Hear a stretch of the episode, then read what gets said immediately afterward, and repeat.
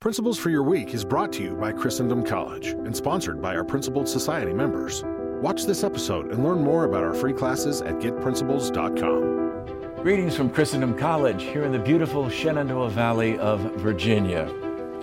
You know, many in our country have expressed a grave concern about the increase of violence in our culture and in society. Certainly, there are many causes for this increase. The lack of fathers in the home, for one but there can be no doubt at all that the failure we have been witnessing in the last 50 years to protect the most innocent and vulnerable in our midst has contributed greatly to the increase of violence in our society. Let us recall that back in 1994, St. Mother Teresa of Calcutta, as a modern day prophet, made the following statement at the National Prayer Breakfast, and I quote but I feel that the greatest destroyer of peace today is abortion, because it's a war against the child, a direct killing of the innocent child, murder by the mother herself. And if we accept that a mother can kill even her own child, how can we tell other people not to kill one another? How do we persuade a woman not to have an abortion? As always, we must persuade her with love and we remind ourselves that love means to be willing to give until it hurts. Jesus gave even his life to love us. By abortion, the mother does not learn to love, but kills even her own child to solve her problems. And by abortion, that father is told that he does not have to take any responsibility at all for the child he has brought into the world. The father is likely to put other women into the same trouble. So abortion just leads to more abortion. Any country that accepts abortion is not teaching its people to love, but to use any violence to get what they want.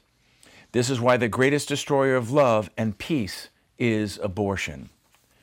These are incredibly powerful and truthful words that we all need to take to heart.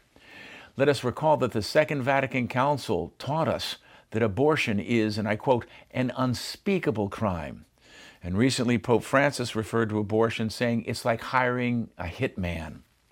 May we strive, now that abortion is no longer the law of the land, thanks be to God, to defend innocent unborn children. Building a culture of life is very much an important Catholic principle.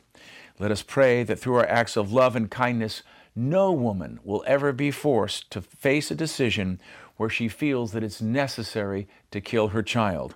This is not just a Catholic issue, it is a basic human issue. It is a human rights issue. The dignity of every person and every human being, born or unborn. May we continue to work with love, compassion, and courage so that no woman, man, or child will ever have to suffer the evil effects of abortion. May the scourge of abortion be removed from our country forever. Let us praise God always for his great gift of life, for this wonderful victory, and for his infinite goodness. Thank you for being with us today, and may God bless you.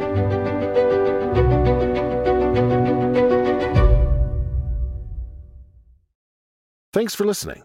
Amidst a culture that attacks our faith and heritage, Principles and Christendom College help Catholics to know, live, and share their Catholic faith. Together, we can spread the light of truth to help renew the church, the family, and the culture. Support this and other free and faithful Catholic content at getprinciples.com/support.